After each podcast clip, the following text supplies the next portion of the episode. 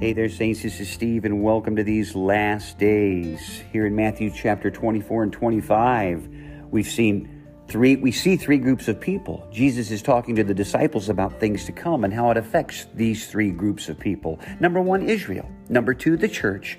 And number three, here in Matthew 25, verse 32, the nations. You know that Jesus has been a good shepherd to Israel carrying them all the way through, and he will carry them into the New Jerusalem. You know that Jesus is the good shepherd of the church. We know this. Did you know that he's also the shepherd of another group? It says here that he will gather all the nations after the battle of Armageddon, those living, and will separate from them one another, just as a shepherd separates the sheep from the goats. The goats will go on his left, and the sheep will go on his right side. Now, the goats, the nations who are the goats, will be cast into the lake of fire with Satan and his angels.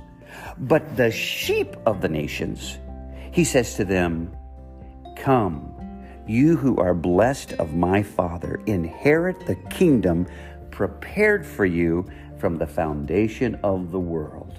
Well, I know God has choice over Israel and has established a future kingdom for them. I know God has choice over the church and has a future kingdom established for them.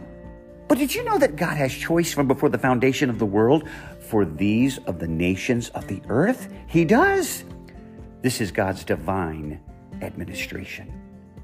What is the criteria for being a sheep at the end of the tribulation? It says, When I was hungry, Jesus said, you sheep of the nations. You gave me drink. When I was thirsty, you gave me drink. When I was hungry, you gave me food. When I was naked, you clothed me. When I was in prison, you visited me. When I was sick, you comforted me.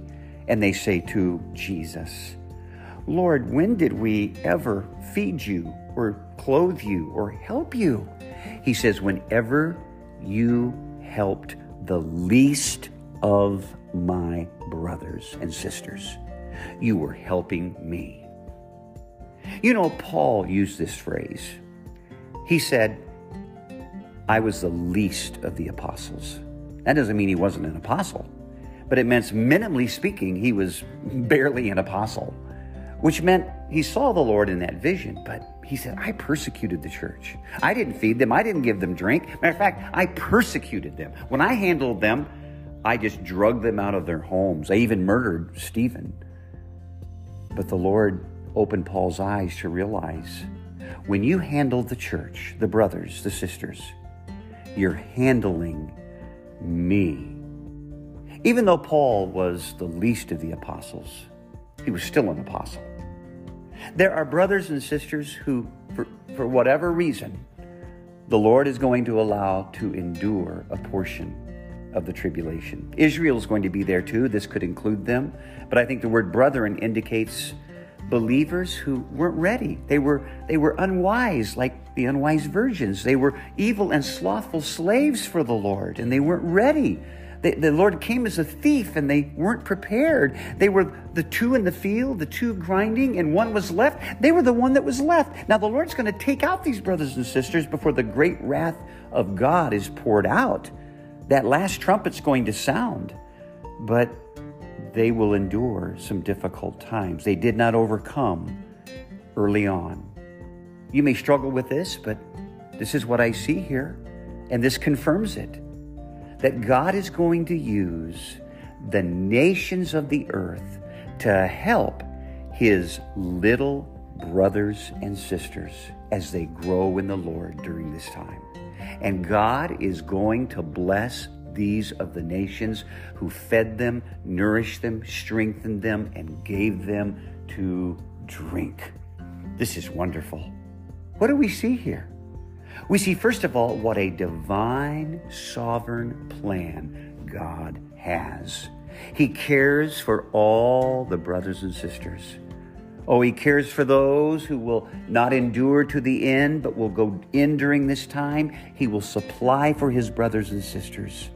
with these of the nation. And these of the nation, he supplies for them a measure of a gospel. He calls this the eternal gospel in Revelation 14. He says the eternal gospel during the tribulation is fear God. Fear God. And coupled with that, fearing God means not only not taking the mark, don't follow the Antichrist, but supply nourishment to me by helping my little brothers and sisters supply for them. And these that helped the least of the brothers and sisters, these of the nations, he will bring them into that millennial day, and he will bring them and some of their descendants into the new Jerusalem. This is all part of God's plan. This is his administration. This is in the Word of God. Oh, we need to be so grateful for God's eternal purpose and just settle in it. And then may we not be just the least of the brothers and sisters. While it is called today, may we be wise virgins. May we be faithful and good slaves. And may we be overcoming and ready for the Lord when He calls. Oh, thank you, Lord, for your sovereignty. Thank you for the way you're going to use all things to bring about your eternal purpose. In Jesus' name, amen.